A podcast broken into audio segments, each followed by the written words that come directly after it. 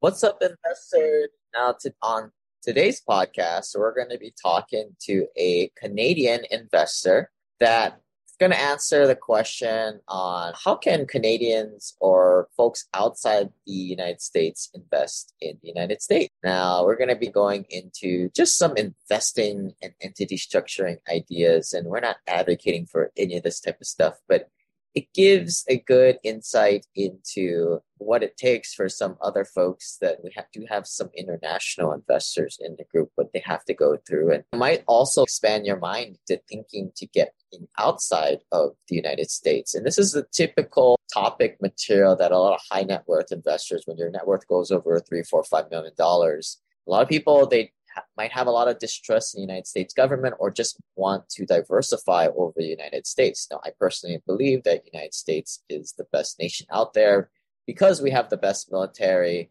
but it might be prudent to get outside of the United States for other reasons like taxes or maybe just having another passport to be able to get out of town. If you're in the United States and you love the United States, today's podcast probably isn't going to be too much value for today.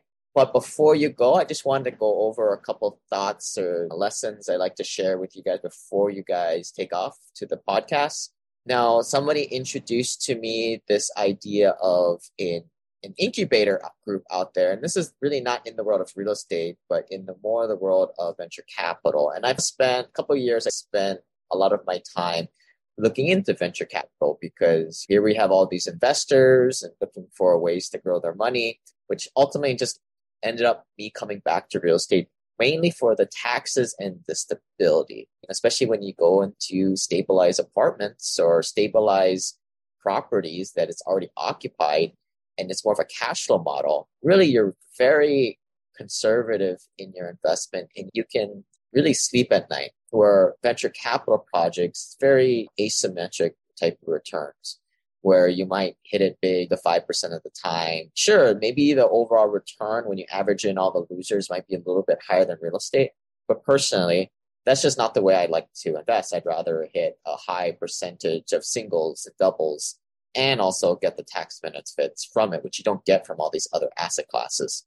But somebody brought brought me forward one of these uh, incubator groups, and what I've learned, and I could be wrong because this is outside of the realm of real estate, was there's a lot of these incubator groups put forth by these influencers. You can call them mini gurus if you want.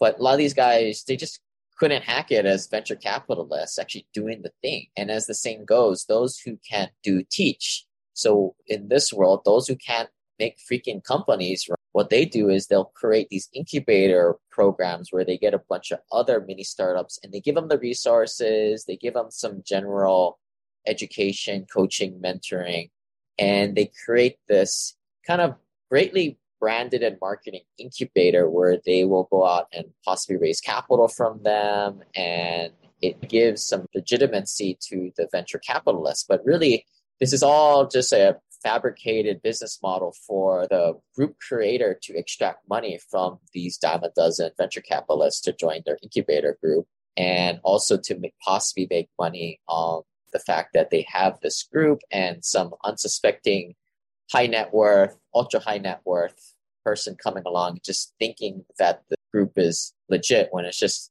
not. It's just put on by somebody who could do their thing and they're pretty good at internet marketing. So just be on the aware that's out there. I ran into a lot of folks like that. And then the, kind of the second teaching today is I think we're in a very unusual time. We're in a bull market, folks, if you haven't realized. And if you think that the market is going to be like cooling off any times, I would disagree. A lot of the stuff I'm reading is we're really not going to hit any rocky times until the year 2026.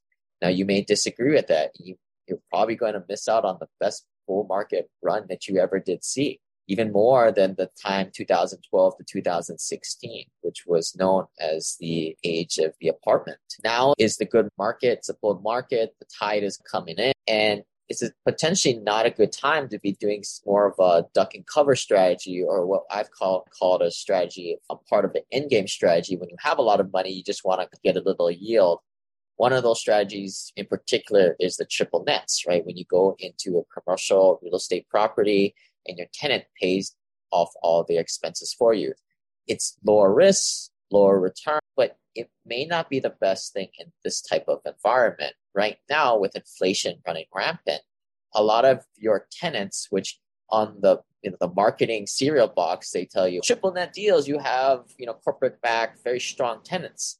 But that can also have a double edge because the very sophisticated tenants they know what's happening in inflation and they can just tell you to go screw off when it's time to they can drop their lease or they're a lot more aggressive and they're a lot more sophisticated in terms of negotiating with you the landlord in the triple net deal or the triple net arrangement that you have with them. I think of it like a lot of mom and pop investors got kind of rocked with in the pandemic because they weren't able to fully capitalize on the rents going up and they bent over just giving away rent concessions to the tenants thinking that yeah it made sense in the pandemic. But the professional landlords the kind of the way we do we're not hugely impacted by rent moratoriums and eviction moratoriums. And we know how to play our vendors know how to play the game to extract the whole amount of rent that is due. And that rents are going up over time. And that's just something that the mom and pop investor, the, the amateurs just don't have the ability to do. And that's making the comparison with triple net networks too.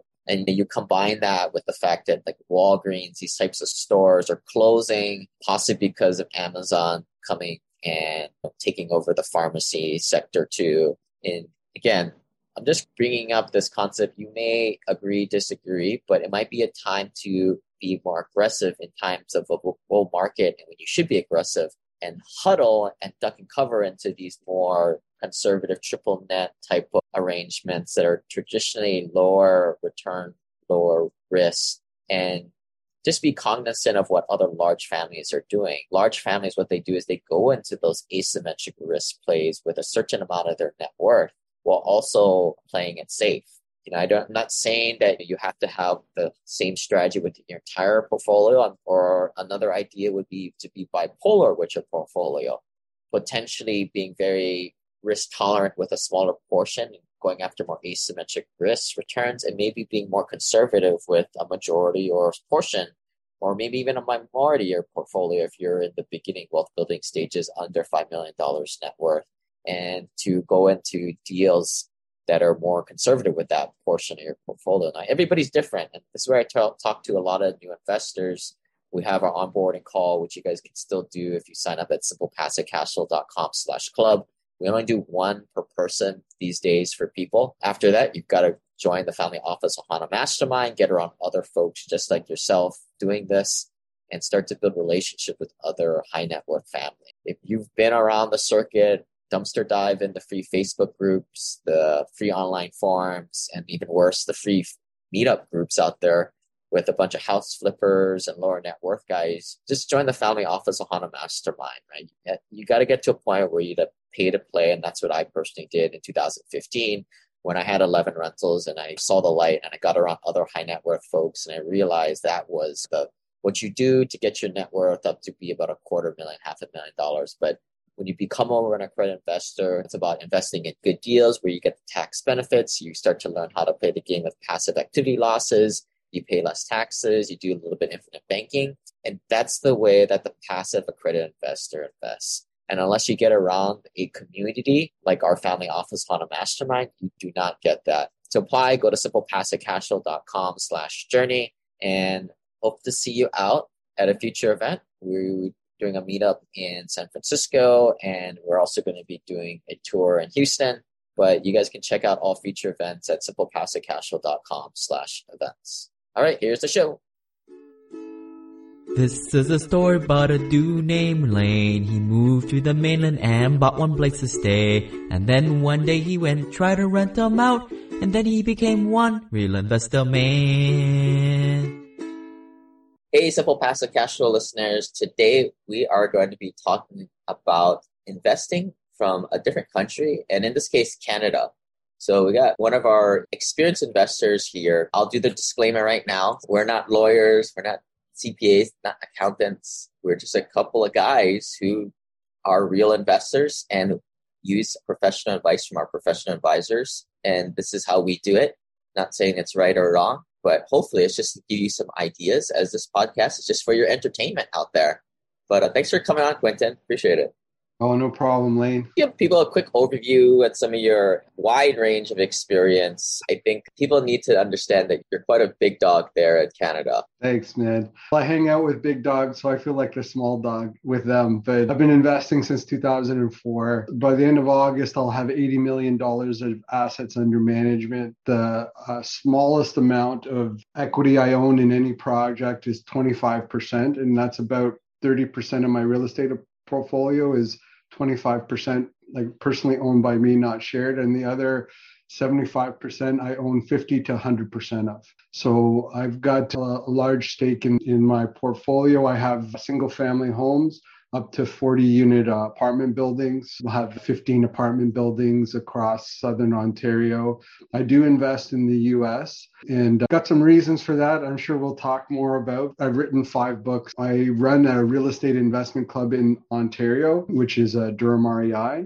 I was a teacher for a long time and I left teaching to be a full time investor in 2014 and I haven't looked back since. I flipped like a dozen houses. I've done a whole bunch of other strategies. And, you know, I, I really love investing in real estate, not for the fact that it's investing. I just like being a transaction engineer. Like I like putting things together, making deals happen, uh, refinancing projects. I, lo- I love all that sort of stuff and uh, I understand the asset class, and and that's why I when I look to w- what I consider diversification is moving money outside of the area of where I mostly control, which is Southern Ontario, and look at the US as a way to expand that. Here at SimplePassiveCashflow.com, we work with hardworking professionals looking to opt out of investments for the clueless. I mean, mainstream investing. With so many randos out there, hollow endorsements on crowdfunding websites that just act as broker dealers taking commission to list syndications on their website, and institutional Wall Street companies out there, who do you trust? We follow a simple formula of working with people we have a direct relationship with while enjoying higher returns and a quicker path to financial freedom. The trifecta is simple First, syndication deals to get two, passive losses to unlock other tax best practices, and thirdly, infinite banking. The problem that many astute Simple Passive Cash Flow Club members find is that syndications typically have a minimum of $50,000 to invest and frequency of deals is sporadic. Check out my article at simplepassivecashflow.com slash ofund to learn how I always have cash on hand using the American Homeowner Preservation Fund as part of this one-two punch to be ready for a great deal while still making an attractive return. I've been investing in AHP since 2016. AHP is a crowdfunding solution to the mortgage crisis in America, where the fund takes care of operational headaches for you and pulls money together to get bulk discounts on distressed mortgages. It's a business model that I think gets stronger should a slowdown in the economy come because there will be even more distressed inventory for AHP to purchase. AHP's latest fund aims to keep people in their homes by investing in notes so you can make a 7% return and feel good about making a positive social impact. Invest as little as $100 by going to ahptitle.com. If you want the free Burn Zone book, please claim it at simplepassivecashflow.com slash AHP. And oh, don't forget to join our private investor club Join us at simplepassivecashflow.com slash club. On this show, I have a loose policy where it's uh, no gurus. Quentin fits in that category. We're going to try and bring some real value, which is like, how do we invest in Canada? And I was really interested in investing outside of the country at, at one time. And we're going to talk a little bit about that. But just to your main business, you're an operator in Canada, more, more importantly, more on that eastern side of Ontario. Maybe yeah describe your portfolio, like just percentage, like what percent in Canada then versus uh, United States and anywhere else? Just give people like a real quick macro view. I would say that I've got a, all my like I've got a like an eighty million dollar portfolio just in Southern Ontario, and I would say that 75% is in multifamily. The other 25% would be like in one to four unit properties. In the US, I, I don't have very much. I got a, probably about a million invested in the about maybe 550K worth in like I've got four single families in, in Tampa or five single families. One one's a duplex. Actually, I, I got to go back and look. I can't remember. But and then I've got. You haven't even visited it. I've been there. Okay. I've, I've, been to the like when I went down. I went. I've been down to uh, Tampa a couple times. I actually like to uh, visit the places that I invest in. So I, I was there and I looked at the properties that I purchased. At least the first two, and then you know I've I've been doing uh, syndications in the U.S.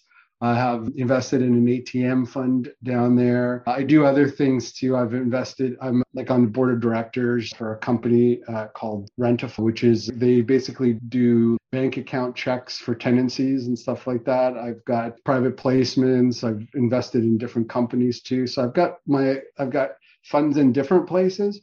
But on the real estate side, I would say like about a million down in the US as a hedge like I, I understand real estate and that's why I want to continue to invest. And I like the fact that I get uh, to invest in an asset class I understand with other operators down there.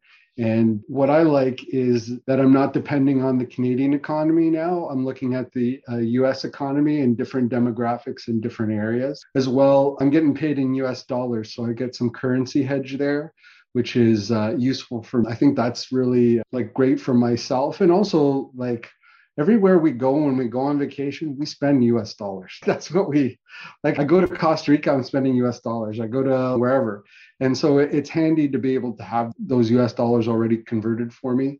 And having the proper structure is really important because you can get slammed especially a canadian investing in the us with double taxation. That's that's the worst it's two hands coming into your pocket at the same time, taking your money and pulling it out and don't want to do that. Having the structure is important and taking the time to get it right to avoid doing that. But I've I've enjoyed everything I've done up to this point and my experiences I've had some experiences with property management in the US like it's like with with the rental properties that I've had and having to deal with that but I think overall my experience has been really good and I've like I've really benefited from real estate over the last I don't know two decades I'm I'm really happy with with doing it and I'm continuing to do it right yeah eh, so I'd like to point out for the folks like in this lens of diversification, right? Like Quentin and kind of myself, we're considered operators, which you guys are not. You guys listening are mostly passive investors. And I, I, I think of operating, we're, we're, we eat our own cooking. We're going to be heavily into our product. For, for Quentin, that's going to be up in Ontario. For me, that's going to be apartments that I run. I personally feel like I'm in like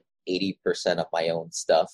And it seems like the same thing for Quentin, very heavily that side. The analogy I, I or the, the similarity I see it with like people used to live back in the day where they buy their own company stock that they work for. We all know that's dumb, but people used to do that pretty religiously um, until things like Enron started to happen and woke people up. But that's what we do. So people always ask me like, what should I do? How should I diversify my portfolio? And that's the first question. Are you an operator or are you just a passive investor? If you're a passive investor, you're more likely to diversify a lot. But I personally came to this epiphany where I was like going into a lot of deals by myself. I got a lot of my own equity in there. I probably want to have this loose idea of having 20% of deals where I'm not the operator and a totally different asset class, not apartments, as just being prudent. And I don't know, maybe Quentin, what do you how did did you come with the same thought process too? Is that what kind of led you to come into America? One of the things that I've looked at over the over time is that Robert Kiyosaki's where you have employee, self-employed, business owner, investor. And so for me, I'm trying to focus on that right side. In in Canada, I'm the business owner. In the US, I'm the that's the way that I see myself. And by by doing that, I'm able to use my experience in the asset class as a way to get involved in different projects down there. I'm also learning how to do the stuff, right? Like it's also part of me. I enjoy learning all the time, but I'm able to see what the projects are like. And then I can look at different projects and invest in different projects that that I want to. And yes, I can diversify across different projects, but at the same time, like My concern is that I'm not a big enough player in a particular project in order to affect change in that project. Whereas here I'm an operator. If something needs to change, I'm going to make it happen. That's my role. That's my, I, I, I make things happen. I make no's into yeses, right? In a project where I'm a small player, I, I don't have the ability to do that. So when you have an operator that's also an investor in a project, it makes it a little bit more comfortable for that person because then that you have a, quite a few people together that are brought together and then they have a little bit more control a little bit more control than most. Like you're explaining before your analogy there but that that gives some comfort and it gives you some diversity because then you can be in different like different projects in areas that you like. Maybe it's arizona maybe it's texas maybe it's alabama wherever it is that gives you still that geographic diversity. But for me, like I'm getting into being the more of the investor side of things rather than the business owner side of things. Yeah, if you're used to driving your car and your family around all the time, it's nice to get into an Uber once in a while and just relax and play with your phone and enjoy the scenery outside. But for some people, it's very difficult to turn that turn it off. Oh yeah, my my son just started driving, so now I'm in the passenger seat, and I, am not. It's not like being in an Uber. I'm like ah. you're conscious to what's the heck is happening, the nuances that are going on behind the scenes when a certain message comes out. But then I don't know. I I do this. I kind of enjoy it, like the little. I've been in deals, and we'll talk about this at the end. I've been in deals as a passive that haven't gone as smoothly, and things have blown up and I'm just I, I find it as entertaining being on the other side just being a, a, a passive investor on that. But let's um, before we move on, let's talk about this some similarities or differences with Canada and US since you see both sides any quick things that come off to the top of your head just, just for investors out there just for a general broad understanding of differences between the yeah structures the way that we buy stuff like the syndication model is is very similar. It, it's sometimes it, I, it's structured differently. So like when i'm putting together a bunch of people t- together to buy a building in ontario uh, if i have less than 10 people i'm probably just going to use a corporate structure. We'll have a corporation and we'll have shares in the structure. If i you know more than 10 people i'll probably do an lpgp structure structure, which is pretty much the same as like the syndication model in the US. You have you have the SEC and you have the like the, the just a different different ways that it's set up, but big picture wise, they're very similar. So from from the multifamily side, it's quite quite the same, just some nuances that are different. On the residential side, you you have this beautiful product in the US. It's called 30 year mortgage, 30 year term. we don't have that. Like uh, it's not there's no like the longest that you can get is a 10 year term, and I don't even think you'd want to have that. So you know you have this 30 year your your term at like a super low is really uh, it's really awesome, and you've got some more I would say innovative products on the financing side, particularly in the one to four unit space. We don't have those sort of things, but what we do is on the financing side for the multifamily units, we do have the ability to go higher loan to value, which I, I, don't think I've really seen in the US, but we have like CMHC financing that can get us up to 85% to 90% loan to value with still sub 2% rate, which is uh, pretty different. Now, you'd have to, you'd probably, you'd know around the multifamily side, whether you, what you have on for financing in multifamily buildings. Yeah. So that's the, the lending is the big piece there. And so that probably means you guys don't cash flow a lot on a lot of the deals then just because the amortization is way short. No, the amortization can be like, you can get it up to 30, 30 year AMs for the multifamily side. Typically, they're 25 year AMs on the multifamily, but if you're going to CMHC financing, the AM, AM rate will go up too. So it actually works out really well. On the like Resi side, so one to four units, you're you like it's typical to get 30 year amortizations. And right now, Resi rates are probably around, I would say, 2% too, probably depending on your qualification rate and, and all of those things. But it's, I would say it's around that. Cash flow wise, like I would compare like Toronto to like like a New York or somewhere in California. And, and the landlord laws are like in California too.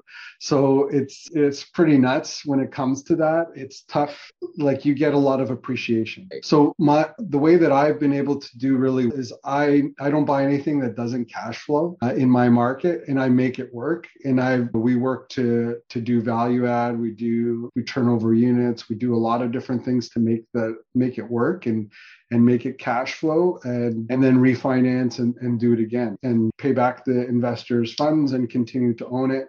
And that's why I like the syndication model in the US where we we're, we're doing exactly the same thing, except I don't have to worry about financing. If I try to get financing as a Canadian in the US, it sucks. Like it, like I've I, I spent almost a year and a half getting financing for those rental properties in in Tampa. A year and a half. It was brutal and just at the point where I was about to get financing, it was like March 2020. And then COVID, boom, they got rid of all the foreign national lending. So it was a real pain. So what, what's nice for me as a Canadian investing in the US is I get to take advantage of leverage, which I wouldn't necessarily be able to do if I were to invest directly in the projects myself. Now, you would have asset based lending for multifamily buildings in, in the US, but you still don't, as a foreign national, unless I partnered with somebody else who is a national in, in, in the US, I wouldn't be able to take advantage of it in the same way. So it's interesting that, that I'm able to take advantage of that through investing in syndications in the US.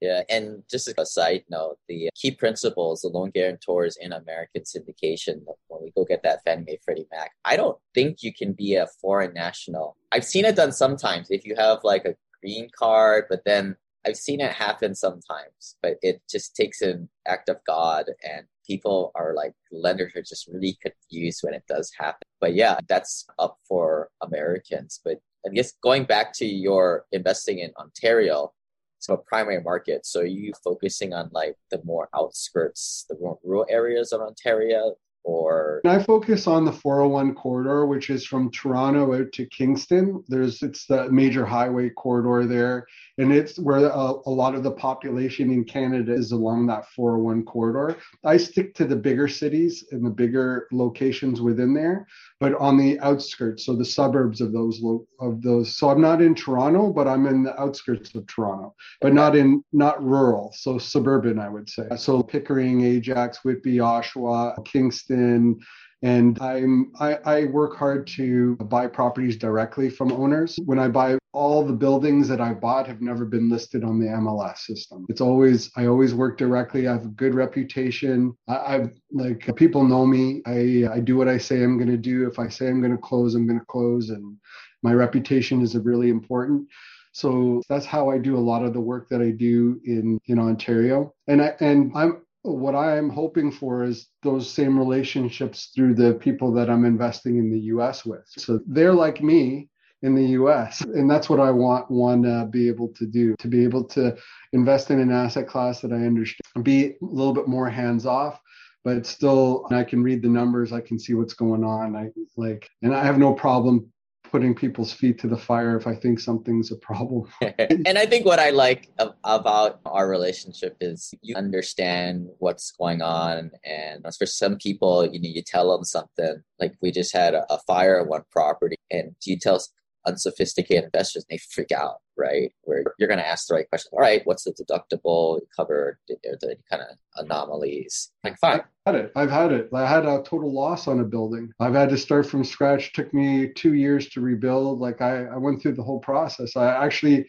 what I did was a little bit different on that. I hired an independent adjuster so that they fought on my behalf for me against the adjuster of the insurance company in order to get me a, a little bit more. We do um, that every time too. And one time we did it, we got I think three times as much as the first offer. If you're on a little residential property, may not be worth it because I had a rental property that I owned outright myself, and I just got steamrolled. I just it was the big it wasn't big enough. Nobody would work, the, and I just got screwed over by the insurance company. But that's why the, the bigger stuff is better. But let's get into the question at the top. So a Canadian wants to invest in America in a syndication? How do you structure it? Again, you're not a lawyer, but how do you you do this yourself? There, there are a bunch of different ways to do it, and you have to be careful because some of the advice that you see on the internet is like old and it doesn't work anymore. Like some of the things that you hear are like buying it as a Canadian. You, you hear buying an LLC. If you buy in an LLC as a Canadian, you're going to be double taxed. The, the Canadian government do, doesn't see that as an independent entity and you'll be double taxed on that. And if you earn a dollar and you get taxed 20 cents there and 30 cents here, what do you have left? Yeah. Why did you do it in the first place? It's important that you get a structure that avoids the double taxation. So, the way that I do it in the US is I use a limited partnership where the general partner is an LLC and the general partner owns 0.5% ownership of the LP and 99.5 is owned by the the limited partner. And that can be a corporation. And that can be owned by a, a, canadian corporation or it could be owned personally. The idea is that when you are doing your taxes in the us you're going to try to take as many deductions as possible so that you get to a, a zero tax rate and you're not bringing anything back. And what, what's nice is that they have so many different another difference is depreciation. Like your depreciation is super awesome in the us i can take take the some of that depreciation up front uh, because you can segregate it you can there's just so so many more benefits. I can get zero every year and i've got and i've got like backup from previous years because i'm able to to do that. But with having that limited partnership and doing my taxes in the us when i take the, whatever i've finally made and bring it back to canada it's usually zero. And then that that way i'm not double taxed on that on the income that i've made in the us there are other ways to do it. There's S corp. Let's recap the the first way. So sure. I think some people they get confused because we throw around the terminologies of LP and LP, right? Which is a different thing. L is a position within a larger deal, limited partner. But there's yeah. also the entity LP, LP right. or the entity in LLC. So you're creating a Canadian LP, US LP. So I'm creating a US LP that has so in every uh, US LP, this is the legal structure. There is a GP and an LP within that, right? The limited g- general partner and a limited partner within the limited partnership. So the general partner in this case owns is another structure that I own, which is uh, 0.5%. It's an LLC, right? So I've got my LLC that owns 0.5% of the LP and then 99.5% of the LP can be owned by me. It's a limited partnership, or it could be owned by a corporation. It could be a U.S. corporation, like an S corp, or whatever you whatever you wanted to do it as. I, I it can just for me, it's just personal. Then so that's one option for structuring. So right? it's like you have control. Your, your the thing that you enter through is your LP within this entity you have control over it. it. I think a lot of people do this in America where they have a, a, family management company, a holding company where they own a piece of the LP. They have control over that. So that way, it's like a it's like a kind of like a LP works in a syndication, but you're doing this all on your side. And so this entity goes into all these other deals. So I just want to break that out for folks because you know, they're thinking like, do you make an LP for every deal? No, this is all your entity. That's right. It could be your it's your base structure, and then that's what goes and invests in like these other projects or owns the property in in the U.S. Right? In in Canada, what you're talking about would be like a family trust, right? Like it would be like that type of arrangement, but with within a bunch of other structures. But for in the US, the way that I have it is that I know other people that have done it differently, right? There, there's the right, like I stay out of the gray area. Okay. I'm not into it for to to hide my money somewhere or to avoid taxes. I I I'm okay with paying my fair share of taxes, whatever. But there are other ways to do it that I've heard that people do that are Canadians who are investing in the US. Yeah, yeah. So this is like me personally. I'm, I'm not a lawyer, but I'm not a huge fan of Series L. People use them, but these are like the sim- similar things that other people do, and just we're just talking about it here just to give you guys different ideas because I think this helps people learn too when you start to you know get creative with this stuff. But yeah, so how are some of the ways that people get around? Yeah, so there are What's interesting about the US is that, that every state has different types of, if you form um, a corporation in, in some states, there it gives you additional privacy that you may not get in other states. So the, one of the things that is that is like the Nevada Corp, right? So people may want to invest in uh, or create a, a corporation in a, a place where it's hard to get details on who owns the actual structure. And so if you were to, to use a Nevada Corp as a Canadian, you move money into there, then you buy whatever asset you want with the Nevada Corp.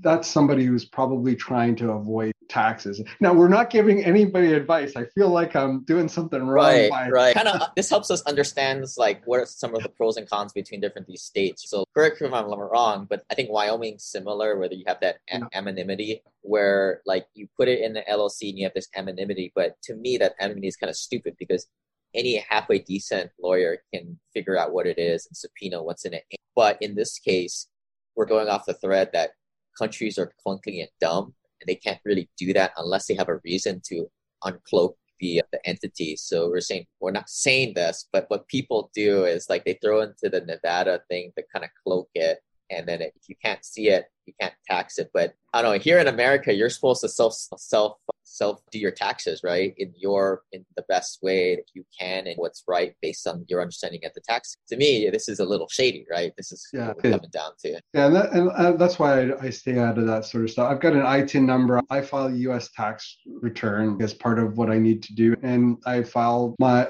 take my U.S. taxes, take it to my accountant, and make sure that it's filed in Canada too. So I, that's just to be clear, that is not me. I'm not doing that at Yeah, all. No magician tricks here. No, Nine this no. LLC. This yeah. And I buy that. I think that's I'm aggressive, but to hide it behind something, knowing it's there, that's um, to me that's not. no, and you're just inviting to to get into more trouble for something else. Like I, I just you don't want people to just keep looking at everything that you do just for something like a, a small portfolio and or wherever else you are. You just I think that you have to weigh the risks when you do something like that. It just doesn't make sense to me. And I think there, there are lots of different ways to structure yourself properly, and you just need to find a, an accountant and a lawyer who are familiar with both the US side and the Canadian side at the same time and get their advice. Because there are, like, I've heard of structures where there's a Canadian corporation that owns an S Corp in the US, and then the S Corp is what purchases properties. There's lots of different ways to do it. What you're trying to do is avoid double taxation. That's, as a Canadian, that's what I'm trying to avoid. I don't mind paying taxes, but I only want to pay it once. I don't want to pay taxes like you know two countries' taxes on the same dollar. It doesn't make sense. Then what's the point at all? And that's that's all that I'm I'm really trying to do. And and then the other piece for me, hedging against what I'm doing in Canada and the U.S. and and then having that diversity of currency as, as something that that I find appealing to me. So when I'm diversifying in an asset class I understand, but not necessarily in a whole bunch of other. Yeah. Yeah. Going back to the whole the other nefarious type of entity structure, but you see, the hard thing is like passive investors out there. You don't know who to believe, right? Everybody's shapeshifters out there, and a lot of lawyers who haven't built up their firms yet or are young and hungry. What they'll do is they'll put their whole business on this kind of aggressive strategy and they'll run around and say, Hey, I got this magic trick where we hide all your assets in Nevada and there you don't pay taxes. What do you do? Go tell all your friends. And yeah, they're professionally licensed and everything, but they're hanging their hat on something that's a trick. And in my opinion, not really the right way to do things. So it's hard for people, right? And this is where I keep coming through. You can't just trust what a licensed professional. This is where you have to build your network with other pure passive investors, hear all the different pros and cons of different options, understand it yourself and be, become the architect. But then, of course, go to the right professional through referral that you deem the right strategy and then go and implement it. Just like taxes, right? There's guys like the same thing. There's all these different strategies out there. Some, in my opinion, are very nefarious and aren't right. I think you as investors need to take ownership over them. Yeah, absolutely. And like I, what I do is I'm always looking for peers who are either at the same level of me, but or just above where I am, and talk to them about how they do their structures and what they're doing. Not necessarily the like I'll ask different professionals about like how they would structure it, but then, I go I'm going to go that extra step and talk to other people that I know who are already doing what I want to do and talk to them about how they've got it structured. And and not just one person, two or three people that are doing the same sort of thing to be able to figure this out. And then make a decision based on that and what you get from the the professional because uh, in the end like you're paying somebody and when you pay somebody there's going to be some bias there no matter what you do and they're going to want your business so you have to make an educated uh, opinion. And i like my, i'm always trying to hang out in a room where i'm not really the smartest person in the room and i don't want to sound egotistical or anything but i think i'm pretty bright and I've got some experience. So I need to find like rooms that have those type of people. And I've joined different like coaching and like I've I was part of strategic coach and I'm part of the entrepreneur organization, which I really enjoy. And in that group, there are real estate investors from across Canada, and I'm able to be in a room with them.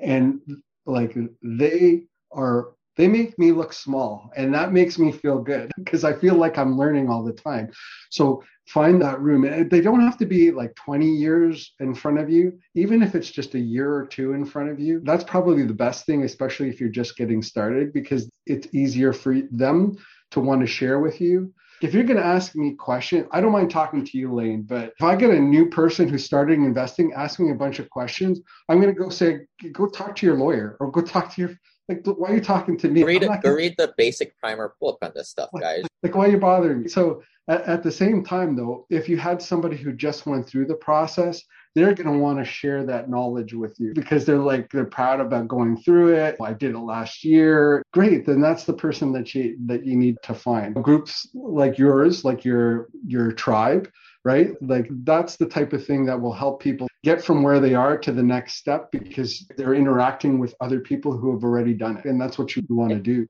And I think this is where you get in the right groups and people pay it forward, they help out. Here's exactly what I'm doing to Quentin right now, picking his brain on this Canadian thing. And we'll get to my selfish question here at the end.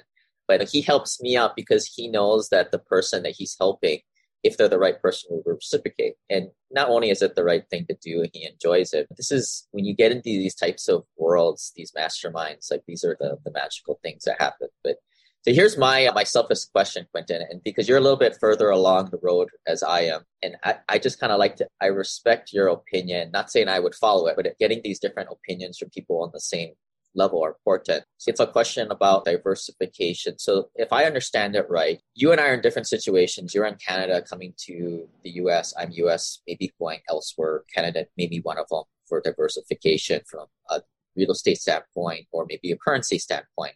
I don't know what side of the fence I'm on at this point. But so if I understand what you're doing, most of your stuff is in Canada. You take a little small chunk in, in US is this just a play money fund for you? Or is this like a true hedge? Or because you, you, you have no intention of really domiciling this money back to canada. I mean you don't need it. You don't need the, the money to survive and put food on the table. So what is like the I mean, is, or is this just something a, a hobby give me some insight. That's hard.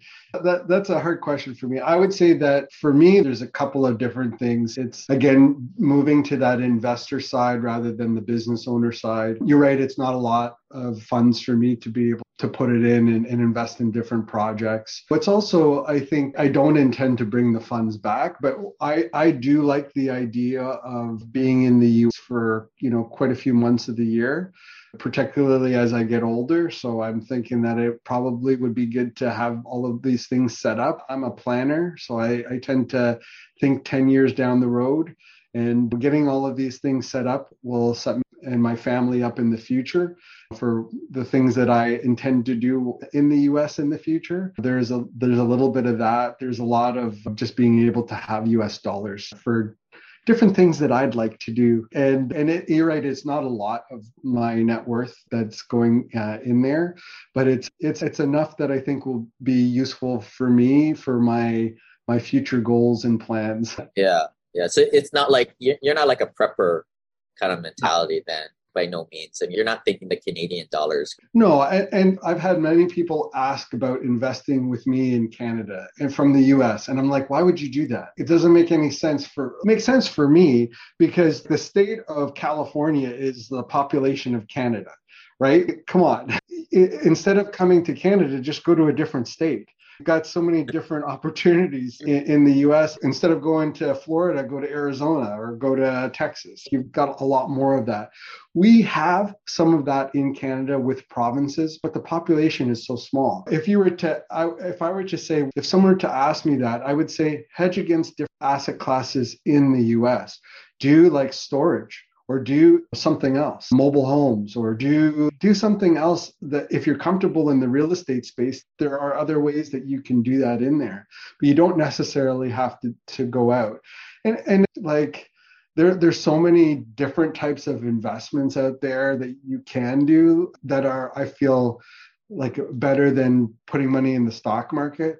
Like you can like if you can do private placements in companies that's another way to do it especially if you understand who they are and what they do. That's something you could do. But come to canada i'm not going to say i'm not going to tell you to do it. It, w- it would serve me well but uh, like to to have investors invest in my projects but i'm okay. I think for what i would suggest for canadians to definitely to to consider it and to to do it and to do it properly and structure it correctly and stay outside of do it uh, don't do the illegal stuff like just do it right but but don't worry about I say as an American com- investing in Canada. I don't think that's as as necessary. You can do what what you need to do from a diversity perspective in uh, different states. Two two common mistakes that come to mind that new investors do all the time is they they think that the grass is greener on the other side they're in the US, but they think the Canada is the untouched proverb opportunity. And then the secondly, like shiny object syndrome, right? A lot of investors get this. They're, they they start to open up into this world of alternative investing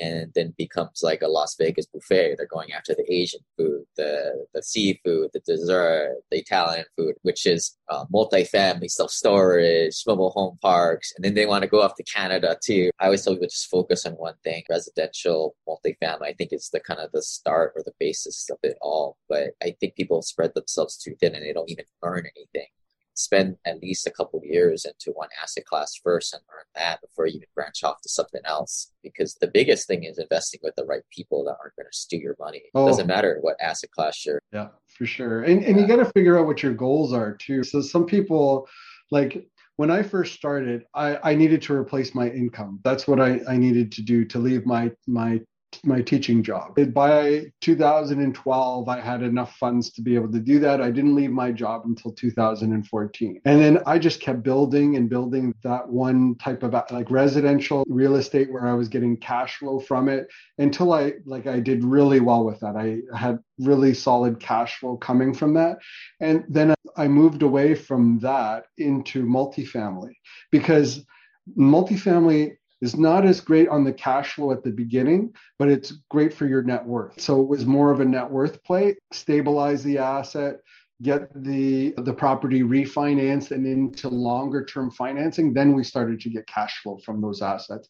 But it takes 3 to 5 years at least. You can get a home run maybe once in a while that you can do it in 1 or 2 years but mostly it's 3 to 5 years. And once you do that then you start to get the cash flow that comes to that. But people have to first figure out like what their goal is right? Is it cash flow or net worth? Because some people don't want to quit their jobs. They don't want to to do that. And they don't, then they need to just focus on, okay, let's not go to the buffet. Let's find out where, where the ribs are. Okay, let's find the ribs. I'm a meatitarian, so I don't know.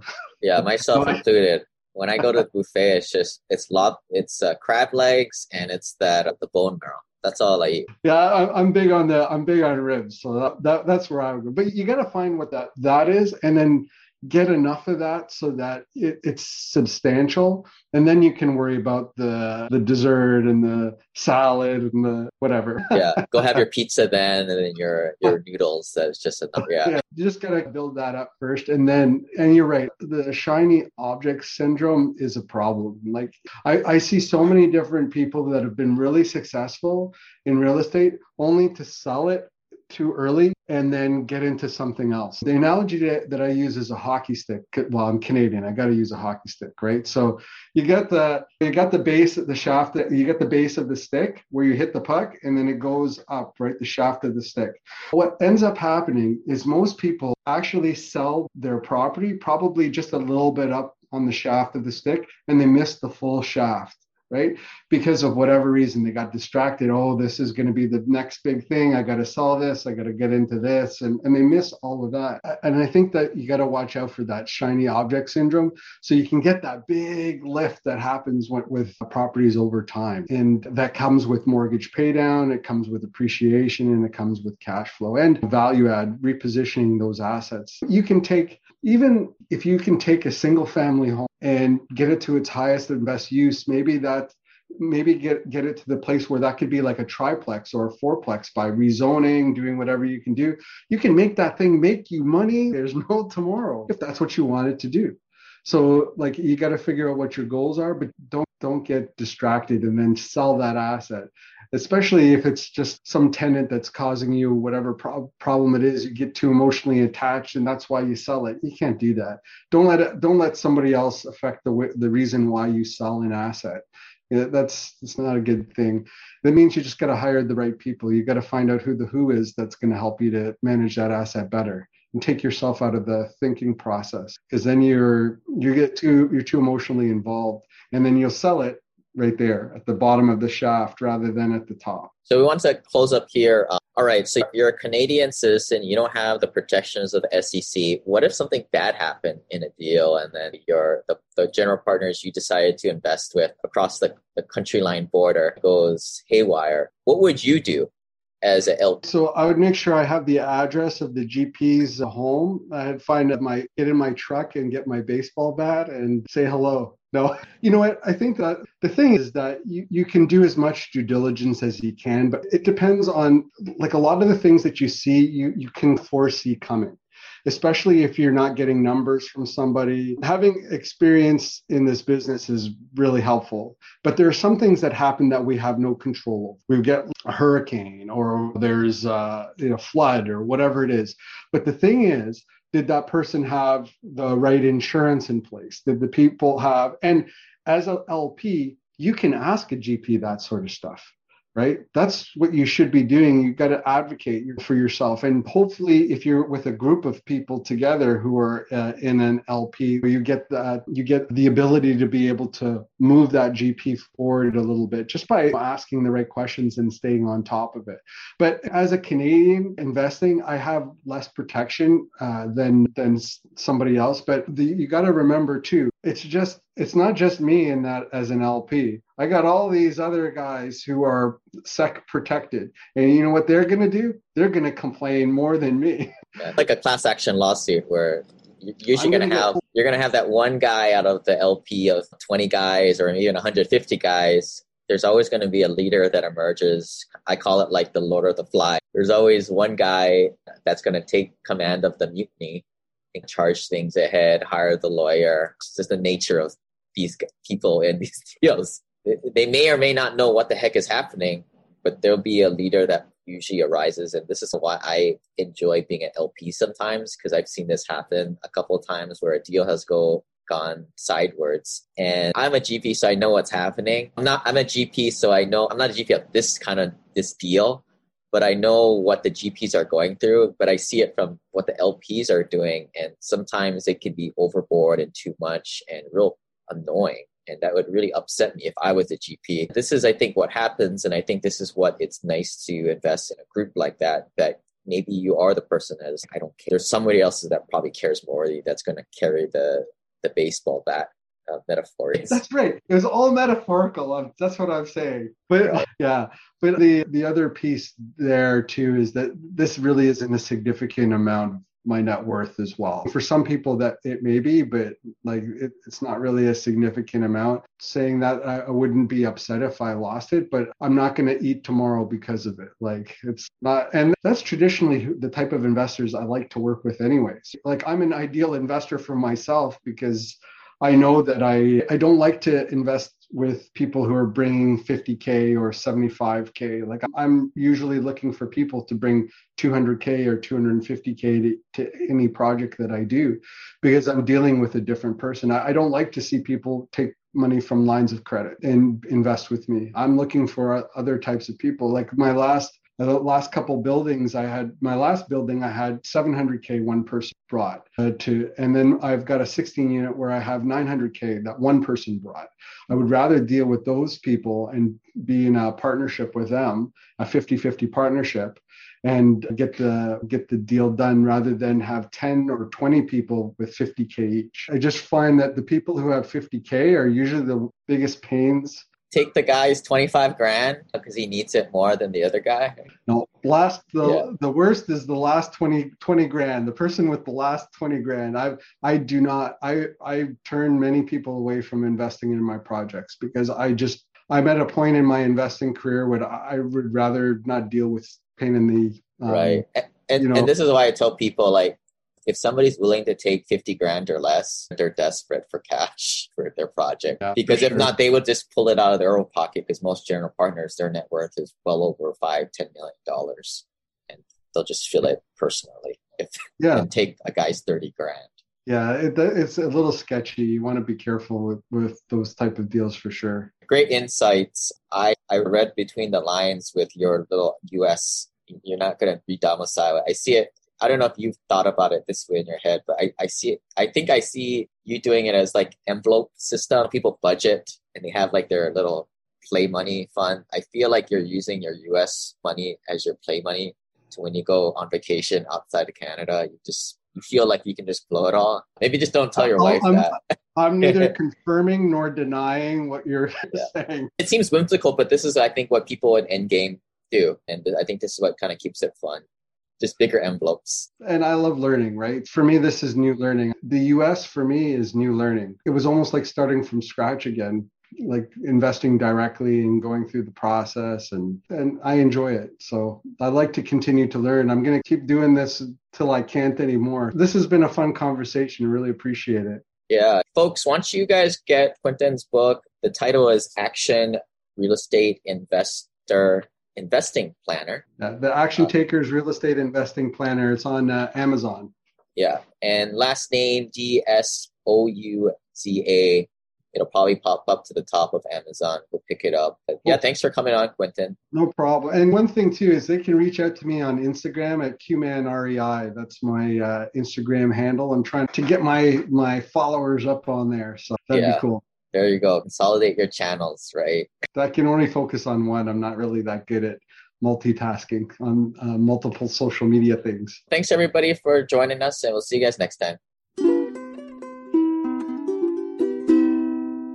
This website offers very general information concerning real estate for investment purposes. Every investor situation is unique. Always seek the services of licensed third-party appraisers and inspectors to verify the value and condition of any property you intend to purchase. Use the services of professional title and escrow companies and licensed tax, investment, and or legal advisor before relying on any information contained herein. Information is not guaranteed as in every investment there is risk. The content found here is just my opinion and things change and I reserve the right to change my mind. Above all else, do your own analysis and think for yourself because in the end, you are the only person who is going to look out for your best interests.